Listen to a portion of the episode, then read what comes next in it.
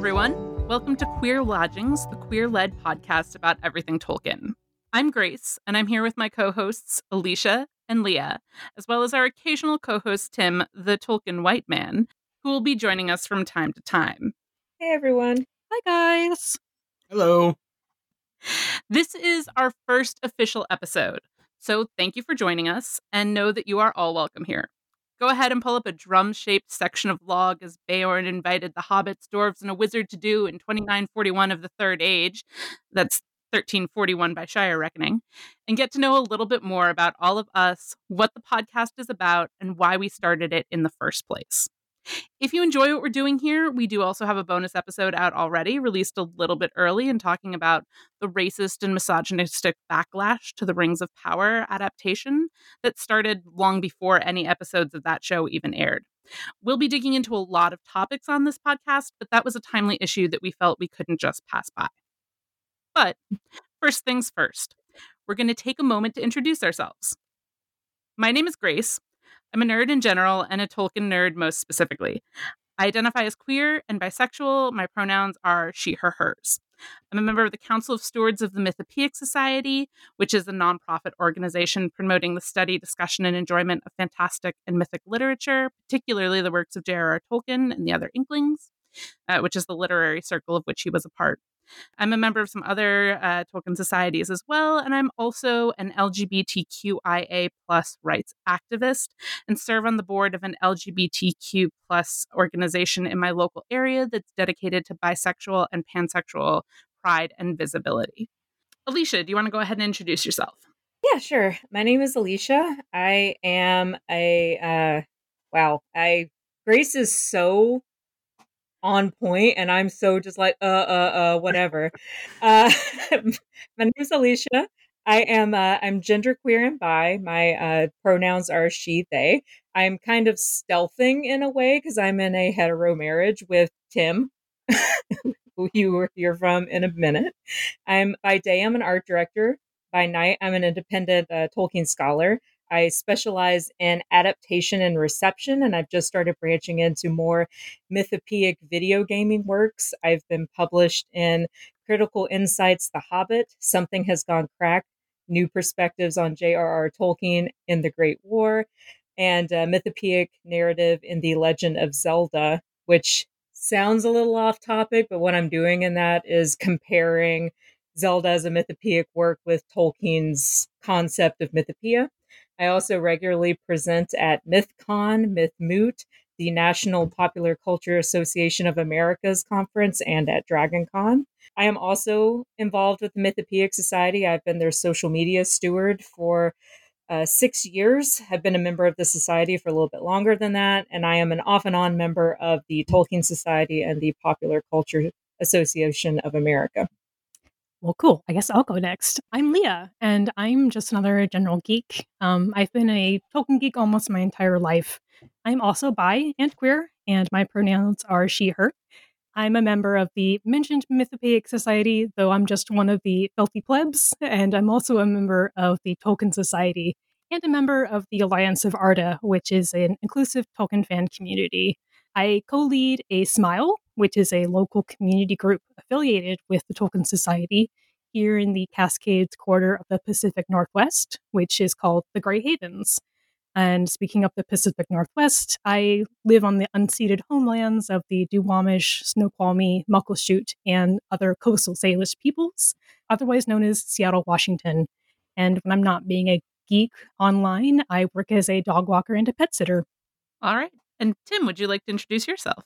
My name is Tim. I am a boring old straight white dude, and I use he, him pronouns, which is exactly why I will only be occasionally co hosting on the podcast because our focus really will be on centering queer voices and perspectives from other marginalized groups. Um, but I'll be doing a lot of the behind the scenes production type stuff, editing and making sure the podcast gets posted everywhere and stuff like that. So, whenever the podcast is late, you can scream at me because it means that I've been slacking or busy or something.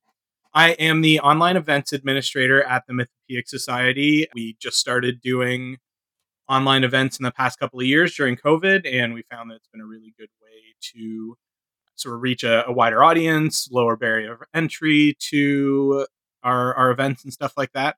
Um, I have been a member of the Mythopoeic Society about, for about four or five years and have helped to organize and execute a number of their events, both online and in person. I do want to make sure that we say here that this podcast is in no way affiliated with the Mythopoeic Society, sanctioned by, sponsored by, anything like that. It just so happens that that is how we all met, basically. Well, obviously, I met Alicia well before that, but how uh, Grace and, and Leah came into the picture. I am an aspiring ally, and I my plan is to contribute to this podcast by sort of spending my privilege to fill what we sort of identified as a noticeable gap in the podcast dialogue surrounding Tolkien. I am an experienced podcaster, despite the fact that my audio last week was absolute fucking dog shit. Sorry about that. uh, I had uh, my microphone was on the wrong setting. Hopefully, it is on the correct setting this week. We'll find out. Editing Tim will find out. Uh, for over five years, I was the co-host of a weekly not safe for work nerdy podcast. that was focused on comic book media, sci-fi, some film and music and stuff as well. It was called Dance Robot Dance. Uh, it sort of fizzled out earlier this year, but we have almost 300 episodes up on Apple Podcasts, Google Podcasts, Stitcher, and Spotify. If anybody feels like going back and checking those out, and I have a do have a PhD in biochemistry. Not that it does any good in this context whatsoever, uh, but I do have a little bit of training in media studies. In my undergrad, I took some like film uh, analysis and literary analysis courses, and did a undergraduate thesis on Cold War science fiction. But like, I don't have any formal education, training, or experience in Tolkien studies besides what I have sort of gained through osmosis from my wife Alicia. And besides Tolkien, my other biggest fandom is comic books, especially DC comics. I've been collecting them for over collecting and reading them, I should say, for over 25 years. I'm also really big into sci-fi, Star Wars, Star Trek, Blade Runner, Battlestar Galactica. I could go on and on if I just listed all of the various medias that I am into. So that's me. I'm happy to be part of this. All right. And now that you know who we are, it's time to talk about why we're here, why we started the Queer Lodgings podcast. For that, I want to turn us over to Alicia. Alicia, what's the story of why we chose to start this podcast? The short story is we realized that there was kind of a gap in the market and that a lot of podcasts are close readings of Tolkien's work, or it's like a husband and a wife duo where the husband is teaching the clueless wife, or they come at it from a decidedly religious bent and there needs to be more than that. The long story is that as the social media steward of the Mythopoeic Society, one of the things I have to do is look out on social media and be prepared to moderate that space. And a lot of things are tying back to the backlash to Rings of Power. This is one of the things that directly came out of that. I personally am sick to death of whenever anyone posted anything that wasn't just Tolkien as a Catholic, that there was this huge homophobic backlash about it, racist backlash, misogynistic backlash. And because I am a voice of the society in that particular space, I can't really say much about it other than, hey, stop this and then ban people if it gets bad enough. And what I really want to do is sit down and point by point tell this person why they're a horrible person and and I, I just i can't do that in my current capacity.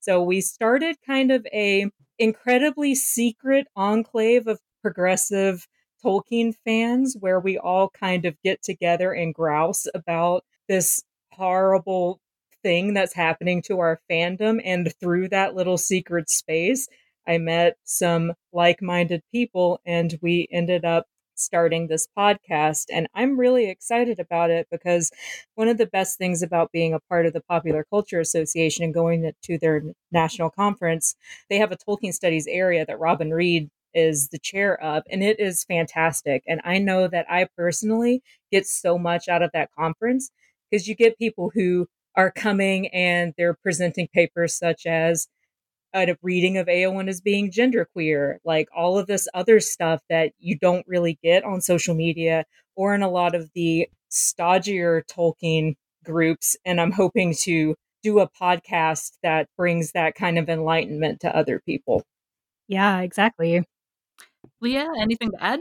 Well, yeah. Well, I think that Alicia was touching on it at the end there. Being in the Alliance of Arda, which is a deliberately uh, inclusive and heavily queer Tolkien fan community, it really brought home to me like just how enriching and j- joyful it really is to be talking Tolkien with a bunch of queer folks. Like being with people who are like me and are unafraid to tackle big questions and ask ask big questions and go weird places with our fandom and also, you know, present really serious and well thought out scholarly based papers. And I really just think that having fun together with all of our areas of expertise and interest is just so it, it it just has brought me so much joy and has brought me so much value because I I love being seen for myself and being fully fully myself in in my fandom. And I in a lot of other spaces online especially on social media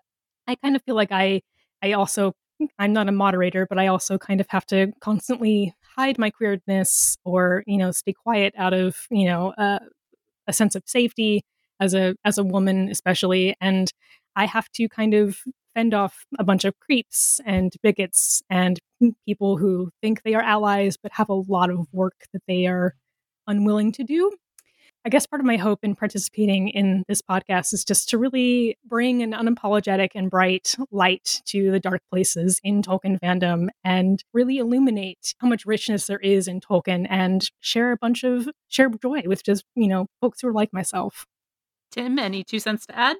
I guess the only thing I would add is that, especially with Tolkien being so much at the forefront of the cultural consciousness right now with the new Rings of Power series, that I think has brought a lot of a lot of people, you know, from kind of both sides of the conversation out of the darkness, and you know, there's there's a lot more conversation happening around it right now, and hopefully that you know one of the things that we can do over the period of the series is not that that's the only thing we're going to be focusing on by any stretch, but is to set the record straight and to provide some textual context and some different points of view than kind of the you know traditionally male Christian points of view that you get in terms of the analysis and discussion eh, of that show and the sort of wider conversation that it opens up for Tolkien, especially at a time when we saw this when the Peter Jackson movies came out. There are going to be a lot of new people coming into this fandom. And we want to make sure that those people understand that white Christian male views are not the only way that you can view Tolkien and his works.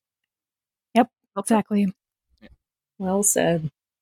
All right. So now that our listeners know a little bit more about who we are and why we're here, I want us to delve a little bit deeper into the relationship that we each have with the works of J.R.R. Tolkien. So I have a few questions for each of us to answer, starting with when and how did you first come to experience Tolkien's works? Leah, I'm going to tap you for this one first. Well, I first read The Hobbit when I was about nine or 10, and I enjoyed myself. It was a, a fun book. But one day when I was in my older brother's bedroom looking for a new book to read since I had read all of mine, I picked up his copy of Fellowship of the Ring and I kind of started reading the first couple of pages. And just then my older brother came in and said, Hey, what are you doing? And I was like, Uh, nothing. I was just bored and looking for something. Uh, uh I'll, I gotta go. Bye. And he said, No, wait, actually, you might actually like that book. It's a sequel to The Hobbit, you know? And I was like, Ugh, shut up, go away. And so I left and then the next day I came back and stole that copy of Fellowship of the Ring. And I have been reading Tolkien pretty much ever since. My fandom experiences really started when the a few years later, uh, the Peter Jackson movies came out. I was 14 and I managed to rope a lot of my high school friends into learning Tengwar and giving ourselves hobbit names and all sorts of really fun stuff. Um, I got a fair number of friends to read the books as well. So, yeah, I kind of have been a Tolkien geek and have been kind of known as a Tolkien geek ever since. Alicia. Yeah, so I am going to firmly date myself. I was in ninth grade. I've told the story a million times and it never gets, I never get tired of telling it. I was in ninth grade and I had a crush on a teacher. His name was uh, Van White. He was our journalism teacher, and I used to spend almost every day after school in his office, like doing that pseudo intellectual shit that teens do when they think they're so smart and so worldly and know so much. And I think what ended up happening was either he was listening to me very closely and saw an emotional need I had, or he was just tired of me eating up all of his time. And he sat me down and was like, Look, there's this book It's called The Lord of the Rings. And I really think that you need to read it because I really think that it would be meaningful for you right now. And I think you need to read it immediately because they're about to make movies and it's going to ruin them. so I ended up getting a copy. I convinced my mom to buy me a copy of this book, and it was um, one of those book club copies of the book. And little did I know, the cover art was done by uh, Donato Giancola, who is now my favorite Tolkien artist. And I never put two and two together that he was my visual introduction to Tolkien until much later when I had him as a guest of honor at the MythCon that I hosted. Yeah, so I got that copy of the book. I read it in one weekend. I could not put it down. And then the movies came out and I also fell in love with them and yeah, just kind of kept on, you know, reading the book once a year or so and then watching the movies once a year or so. All right. And Tim, how did you come to appreciate Tolkien? I also came into Tolkien around the time of the Peter Jackson movies. Uh, my dad was very much into sci-fi and fantasy growing up, and he had copies of Lord of the Rings. Uh, those copies, I can't remember the artist, Barbara something. The the really strange sort of uh, psychedelic covers. That's the first copy that I read, which were his copies, which were already kind of starting to fall apart. And then by the time I finished reading, they were like taped together. Uh, but so I knew that the movies were coming out. They looked interesting to me. And so I picked up his copies and started reading them. And I managed to read them, finish reading them before the. I'm a terribly slow reader. I managed to finish reading them before the the last movie came out. Like I finished Fellowship before Fellowship came out. Finished Two Towers before Two Towers came out. I finished Return of the King, the last chapter, in the parking lot before going in to see the movie. Like just barely under the wire, kind of finished it before we went in. And then I love the movies, you know, but like it wasn't like obsessive over them. And then I met Alicia like a year or so later because we met in like 2004, and the movies came out in was it 2003? 2003, end of 2003. Okay, so I guess we met right around when Return of the King came out then. It was uh, it was right after. It was a couple of weeks after Return of the King got released. I distinctly remember that because yeah. I was still upset with my uh, boyfriend at the time who shamed me for wanting to go to a midnight release. Ooh. There's a reason he's an ex. yes. Uh, and then, you know, over the course of our relationship, her obsession with Tolkien sort of just bled over to me as well. And because, you know, it's in our house a lot and a lot of our conversations would bring it in. And so, you know, I, I came to have a, a much deeper appreciation the more I learned about it. I don't interact a lot with the primary text. You know, I'm not one of the people that like reads Lord of the Rings once a year or something like that. The only texts I've read cover to cover are Lord of the Rings, The Hobbit, and The Silmarillion, which took me like six or seven years to get through because I was doing it like a piece at a time kind of thing. Um, but then I have like dipped into some of the other texts, you know, just kind of as needed. Like, oh, I want to read more about this character, this story, or whatever. And because I live with a Tolkien scholar, we have all of those books in the house, so I can always go pick up whatever, or you know, I want to refute some dickhead internet troll and go grab letters or something like that to do that. Yeah, so from there, um, I became involved with Myth Geek Society again through Alicia. The year that she hosted MythCon in Atlanta, she tapped me, knowing that I am also a cocktail nerd, to run the hospitality suite at MythCon 20, uh, 2018 in Atlanta, which will go down in history as like the I think most lit hospitality suite that MythCon has ever had because it had like hard liquor and stuff like that. And everybody was like, we never had hard liquor. I was just like, I was just told to get booze. a handle of whiskey in one evening. Yeah, the Oof. Friday night of MythCon, a handle of whiskey was consumed. So, woofed. Yeah. uh, and then from there, yeah, I just got more and more involved, and I've really enjoyed the people that I've met through it, uh, and and some of the really interesting mix of scholarly work and fanish content that uh, Mythopoeic Society in particular kind of espouses. And yeah, that's what brings me to today. I like that Tim helps put the lit in literature. I was like, I was like, how can we how, putting Kronk in? Hmm, how can we how can we connect? I was like, yeah. getting real Kronk over at the uh, Mythsoc. yeah. So for me, Grace, I can't remember how old I was when I read The Hobbit for the first time. It was somewhere around middle school, though. I remember that my best friend was talking about it very excitedly while my family was visiting her on vacation. She had read it when she was five, you know, and then as we were leaving her city, I asked my mom where our copy was. I knew we had one, only to find out that she had actually packed it already in the RV with us as we were traveling. So I was reading The Hobbit before we were even back on the interstate. So I've always had a lot of support in my Tolkien fanishness. For Lord of the Rings, I definitely read it when I was 13. I was already hooked. I knew the movies were coming out, and we had a rule in my house that you always read the book before you saw the adaptation. So I devoured all three volumes before December of that year. The amazing thing for me that came out of that rule and where I grew up, though, was that I ended up with a really deep appreciation for adaptation. See, I grew up in this little town of about 600 people near Woodstock, New York. It's a small town with a lot of artists and a lot of farmers, and most people barely scraping by, but also a lot of movie stars and folks who worked in theater and film production who had second homes there. My parents owned a little country deli and general store, and that was always struggling to stay afloat, but it was totally normal to be a little kid coloring at the table and have Pat Carroll come up behind me to surprise me by saying something in the voice of Ursula the Sea Witch, or stop in the parking lot of the grocery store to chat with a friend who was an Oscar winner. Um, you could just borrow somebody's Academy Award if you needed to. Uh, or you'd walk into somebody's bathroom and find their collection of like framed gold records. It was a strange place. It's totally normal stuff, right? Yeah. Totally cool. Totally normal. strange place.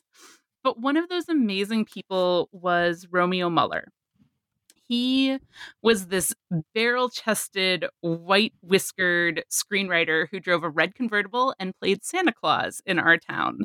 He wrote the screenplays for all of those Rankin Bass Christmas specials like Frosty and Rudolph, and also for other Ooh. things like Puff the Magic Dragon. And I grew up as this audacious young thing who would stop Romeo in my parents' uh, deli and demand to know things about the films he wrote, like why at the end of Frosty, Karen gets dropped off on the roof with no way down. And Romeo would explain to me that there were things in the universe of the film that might only be hinted at on screen that had been thought of in adaptation and that exist if we delve deep enough, even if what we see on the screen only hints at it. For anyone wondering, Karen's dad was putting up Christmas lights earlier in the day, and she used the ladder that he still had up to get back to the ground. Romeo never missed a beat with that one. the reason that I bring him up is that he also wrote the screenplays for the Rankin Bass productions of The Hobbit and Return of the King. Now, those had already come out before I was born, and I wasn't allowed to watch them until after I read the books and had my own mental pictures. But I grew up with the keen understanding that adaptations and the works they came from were each beautiful in their own right, and that each time something is adapted, there will be delights and differences and doubts, but that the process is undertaken with care and with real people behind it. So I read Tolkien knowing people who had already adapted it and with an awareness of new adaptations on the horizon. So my lens has always been that adaptation is additive rather than definitive, and that there are a lot of ways to view a set of works that are so rich. There are a lot of paths into Middle Earth. So, next, I want to ask everybody just beyond those initial experiences, what has your relationship with all things Tolkien been since those early encounters? Alicia.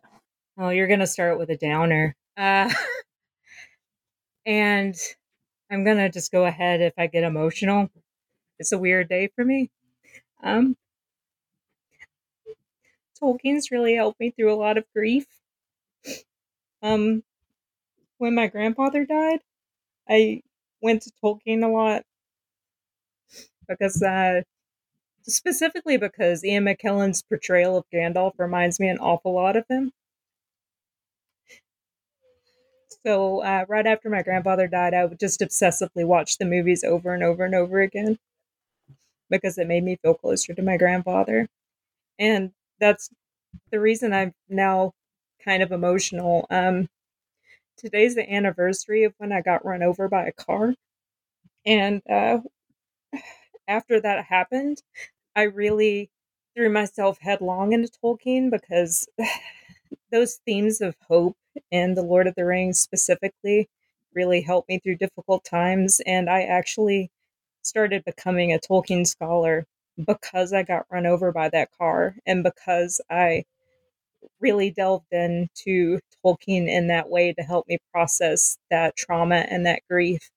Mm. I actually didn't finish reading the Silmarillion until about nine years ago because I could never get through it. It was such a boring slog of a read, but I finally forced myself to finish reading it after that happened because I was just hungry for more and more Tolkien to like fill that void that I had.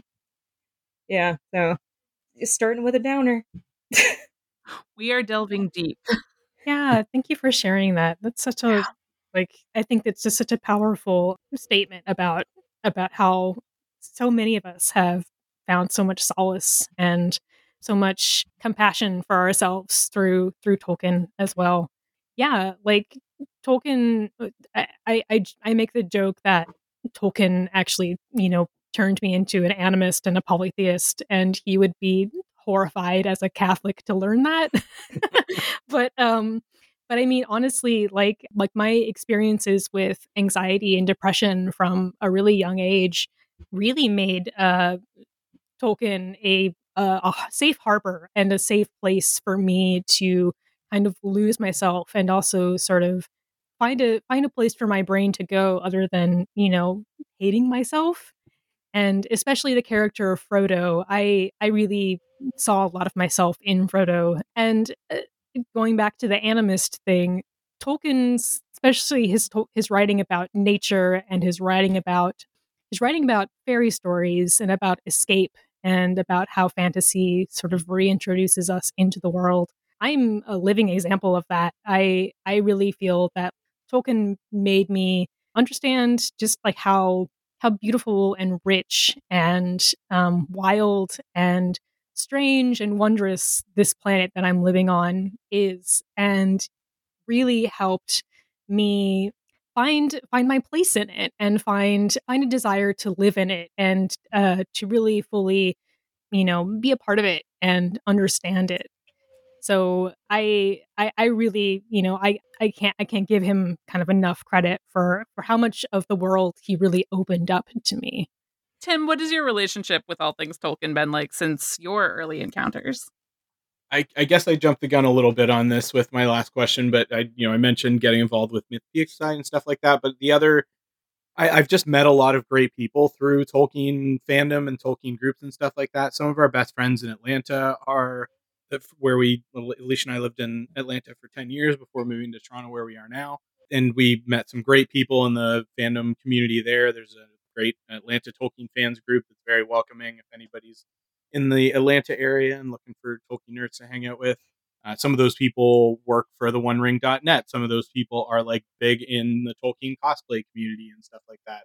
And through that, we also got into attending Dragon Con more heavily, which is where Alicia and I were just last week, which is a huge, for anybody doesn't know, it's very different from San Diego Comic Con, New York Comic Con, in that it is a fan run con that does not shut down at like seven o'clock at night or anything. There's like events all night long kind of thing. There, it's not just interviewing celebrities about you know movies that they've been in and stuff like that there's a lot of you know scholarly ish and in some cases actually scholarly discussions about stuff like tolkien like star wars like comics like anime like anything you could possibly any fandom you could possibly want there's something there for you kind of thing and we alicia and i started doing cosplay tolkien cosplay as well through that we got encouraged by friends and did a, a group cosplay a few years ago where we did ring wraiths and like went through this big arduous process of making these like gauntlets out of uh, EVA foam that ended up turning out really great. I was very happy with them for like our first sort of big cosplay piece, and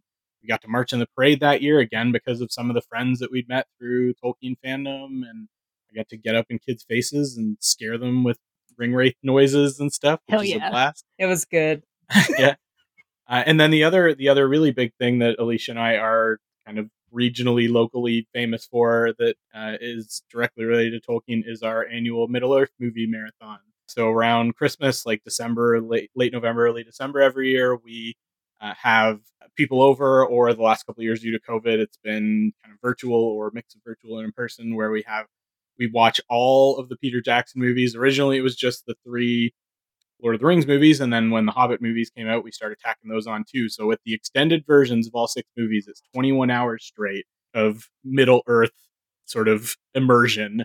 And uh, sometimes we do it over two days. Sometimes we do it all in one big 21 hour shot. There's a whole. The two day one doesn't count. It's not real. Alicia's, Alicia's a little. This is one one area where Alicia's a bit of a Tolkien purist. it has to be all six movies back to back, or the trophy is too easily won. Yep. Yeah.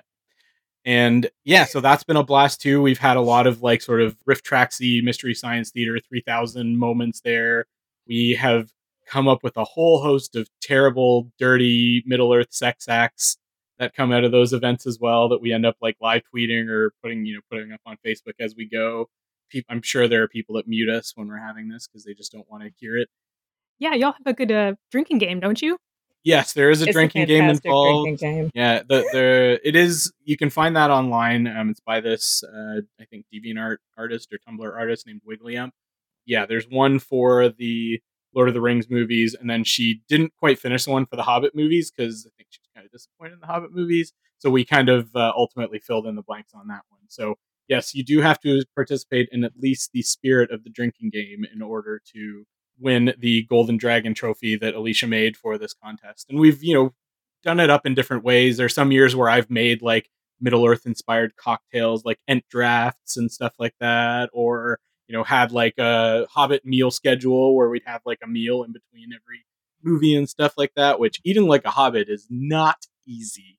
I can say now from experience. Yeah. You can, especially when you're drinking a lot in between Yeah. the meals too. You get very full very quickly. But yeah, it's just such a fun sort of yes, irreverent, but in a loving way to celebrate those movies. And we always end up talking about the books and stuff like that. That's one of the drinking game rules. If somebody bitches about the books, you have to For the drink. Hobbit. Yeah, for the Hobbit movies in particular, because there's a lot of way more deviations there. And They so left yeah, out the most important part of it, though. It's Jeopardy famous. our Middle Earth movie marathon is Jeopardy famous. Our friend Steven, who who is a five time Jeopardy champion, mentioned during like when he was talking to Alex, this is back before Alex Trebek passed away, I think 2018, 2019. Yeah, he was on the show, won five nights in a row. Uh, well, no, he was on five nights, he lost his fifth. And uh, he'd mentioned our marathon because he had won it that year. And the Golden Dragon trophy he had used as the topper on his groom's cake at their wedding. That's so cute. Oh my gosh. That's so cool. So now we can officially say that our Middle Earth movie marathon is Jeopardy famous, and that's probably uh, you know the, the way that I most closely interact with Tolkien's texts on like a regular basis at this point. I can't remember the last time I've watched the movies that I haven't been drunk. It's true. yeah. Well, I will delve into what my relationship with all things Tolkien has been since uh, since those initial years of reading. But I have a feeling that that by the time I finish, I will have also started to segue into the answer of my next question, which is why is our particular lens that we're applying here important in this space? So then I will tag everyone in to to answer that as well. But for that relationship with Tolkien, for me, I was obsessed from the moment that I encountered Middle Earth, especially Lord of the Rings, kept coming back to those books. I snuck them around and read them under my desk at school. My best friend and I spent our teenage years on Tolkien message boards and made costumes that we would uh, wear together during the movies. We would make our families drive five hours at a stretch during school breaks so that we could see the films together while they were in theaters. And we would do so in costume and then pick them apart for hours afterward. I had a hand colored map of Middle Earth posted on my bedroom wall. And around it, I very carefully taped up, like very exactingly taped up page a day Lord of the Rings calendar pages until my entire room was wallpapered with them. I made costumes and props for myself. I collected books about Tolkien and Middle Earth and everything that I could find. I found ways to write papers about Tolkien for English class. Um, and actually, in the ninth grade, I got accused of plagiarism because the paper was more thoroughly researched and sourced than the papers that the seniors in the AP English class were turning in. And my teacher didn't believe that a ninth grade girl could be that precise and prolific in writing or in formatting a bibliography. But I also learned very quickly that not everyone thought a girl should be a fan of Tolkien or deserved to see herself represented there. Like, I learned in those online spaces not to talk about the female characters because they weren't important. Uh, I watched people say that women shouldn't be cast in film adaptations, that a gay man shouldn't play Gandalf. And as a young woman just beginning to realize that I was queer, I heard those messages loud and clear. Like I learned that I had to be more accurate on the lore than anyone else in the space because people would demand that I prove that I deserve to be there at all on the basis of my identity. I learned not to talk about some types of fanish behavior that I enjoyed too, like reading fan fiction, because that was a thing that was seen as something that silly girls did, and silly girls couldn't be real Tolkien fans. And I learned that sometimes it wasn't particularly safe to be a girl in Tolkien fandom on a physical level. One year, while I was in Boston visiting my best friend, we got ready to go to the movies and watch one of the Lord of the Rings films we were excited to see it together. We had our costumes. We'd spent the day making silver slippers out of duct tape from directions that we'd found online because they were more like elven shoes than anything that we had in our closets. And I remember that detail in particular because it was December and it had snowed in Boston and the sidewalks were caked with ice in some places. So when some men followed us out of the theater that night, calling out to us for a few blocks, making lewd comments about our costumes, quizzing us about our interest in Tolkien, challenging us to prove what we knew, and then blocking our way and propositioning us on the street. I remember worrying about how fast we could get away from them in our Middle Earth inspired costumes and our duct tape shoes. So we tried to get away, and they kept following until we pretended to spot our boyfriends down a side street and ran like we were trying to catch up with them, ducking out of sight and hiding, feet going numb in our duct tape shoes until the man the men finally gave up and moved on. Then we walked the final two blocks home, checking over our shoulders and around the corners the entire time to make sure that if we'd been followed or if they were waiting for us. These were grown men, self professed Tolkien fans. We were 14. So much as I grew up loving Middle Earth, I was also keenly aware that my access to it as a queer person and a woman is not something that comes without an amount of effort and consideration that many other fans simply never have to even contemplate. By the way, I still own that dress, and I put it on again this year for the first time in about 20 years for an event at MythCon. Because fuck the gatekeepers and the bigots, they don't get to decide who belongs in Middle Earth. Fuck yeah. Indeed. I'm so sorry that happened to you. That's such an awful thing. But it's Oh. why this matters to me, you know? Like it's it's not it's not a singular experience. Yeah, like that's I think that's like one of the things that gets me is that like this this happens to this happens to a lot of us. and um yeah, it's it's not an uncommon experience and it, it's still going on, you know. Anyone else want to add a little bit about why this particular lens is important in this space in regards to Tolkien and Tolkien fandom and scholarship? Well, I guess, you know, kind of branching from that is that as people who hold marginalized identities, I- really think that having a space where we can share we can share how that marginalization and that oppression affects us as fans and as scholars and as readers.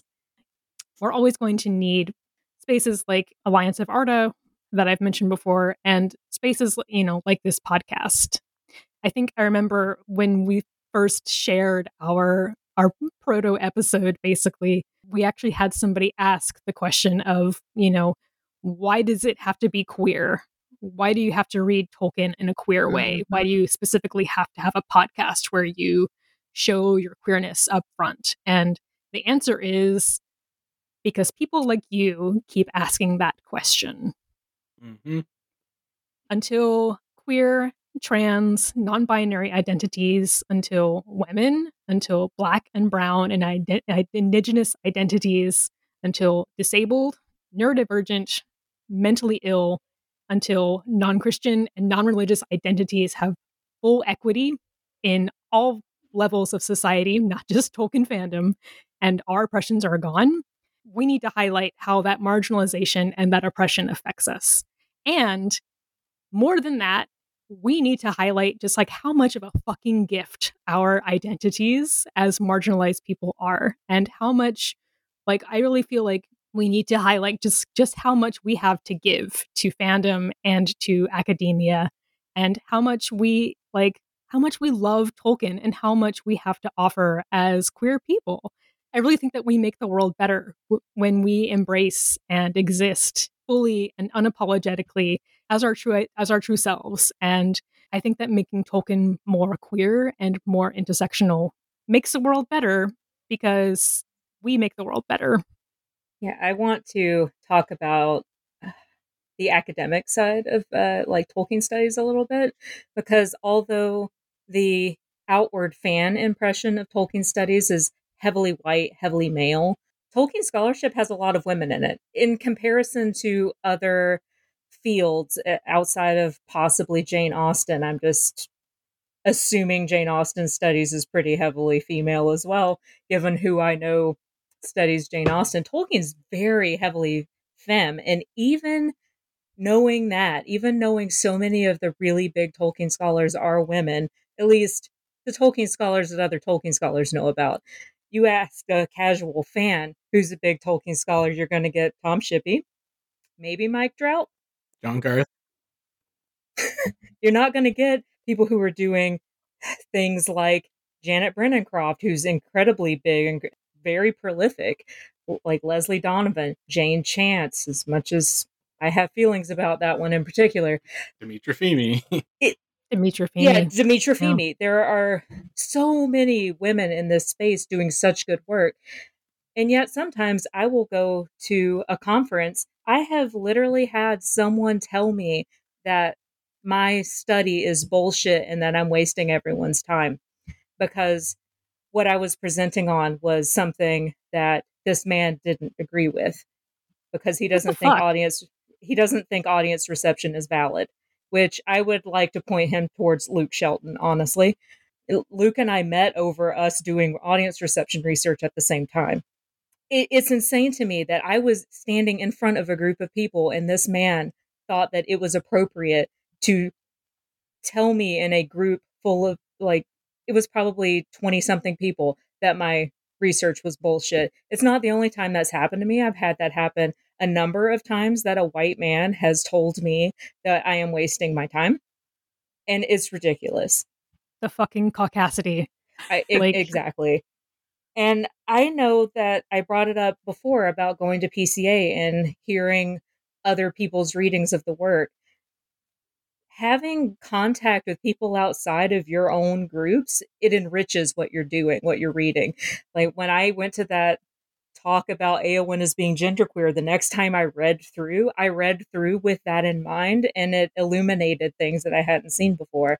I think it's very beneficial for everyone to step outside of who they are as a person and practice some empathy and take other people's readings into account and seeing what else you can get from the work by thinking about how other people would take it. One of the great things about Tolkien is that ongoing applicability. And by trying to narrow Tolkien down to just, oh, well, he was a Catholic white man, you're missing so much nuance that you could be getting from it and making yourself a better person. Yeah. I think that's one of the the really key points for me too in terms of scholarship is that until I started seeking out more Tolkien scholars and scholarship, what was readily available to me was through a very singular, fairly limited lens, sometimes with very interesting takeaways and all that, but very, very narrow with very little, I guess, publicity or public awareness of everything else that is out there. And that's ho- something that I hope that we can bring on the podcast is that if people are are curious about these other interpretations and other lenses that Tolkien can be read through, that there are resources for folks. Yeah, there are places. There, we've been making places and making spaces, especially like in, in fanfic, fan, fanfic writing communities on Tumblr. We didn't feel welcome in a lot of different places, and so we just kind of ended up making our own. So we're out there. There's fascinating study and scholarship about that phenomenon as well. And so this this sort of circular feedback of, of being able to observe the phenomenons of fan interpretation and all that like well that brings me honestly to some of my next questions a little bit more about this podcast that we're creating so alicia can you tell us a little bit more about the structure of the podcast and like how often we'll be releasing episodes, things like that? Sure. We're obviously in the very beginning days. Right now, what we're shooting for is to release an episode twice a month, at very least once a month. We've been talking about day of the week for release, and right now it sounds like probably Monday. If we don't hit Monday, it's all Tim's fault. Blame the white guy. because some of our episodes, like the Ring of Power episode, are very in depth, they take a fair amount of research. So, right now, what we've been discussing is kind of alternating a more in depth episode with a, for lack of a better word, fluffier episode where we don't have to do quite as much uh, research, which is kind of by default what we're doing this time. Yeah, just something more more fun and kind of, you know, kind of getting more into like the fandom side and just kind of letting us not I guess not let our hair down, but you know, just letting us just like have some fun with things and not always, you know, doing super research heavy heavy things that you know take a lot of time. Yeah, a good blend. And as we get going, it's our hope that we may be able to bring in some folks to co host episodes with us or be guest hosts that have a different lens than we do and bring a different piece of intersectional thinking to Tolkien studies and Tolkien fandom. So look forward to that as well. Leah, can you tease a couple of the topics that we've been batting around that listeners might see from us in the future? Yeah. Um, well, kind of branching off from doing a mix of really deep dives, re- researchy things, and more fun, you know, fluffy things. Some of the more in depth things we kind of want to get into include things like Tolkien as a Norse myth and Kalevala fanfic writer. Controversial. Getting into some of Tolkien's non Christian inspirations, such as the obvious Germanic and Norse myth and Celtic and Arthurian myth and legends, but also some Greek and Roman myth. We'd also like to kind of branch into sort of the fan academic spheres where um, there's a lot of discussion about elven colonization and Noldorin propaganda as told in the Silmarillion. We'd also like to get into some really more serious topics like uh, the alt rights and fundamentalist Christians' obsession with Tolkien.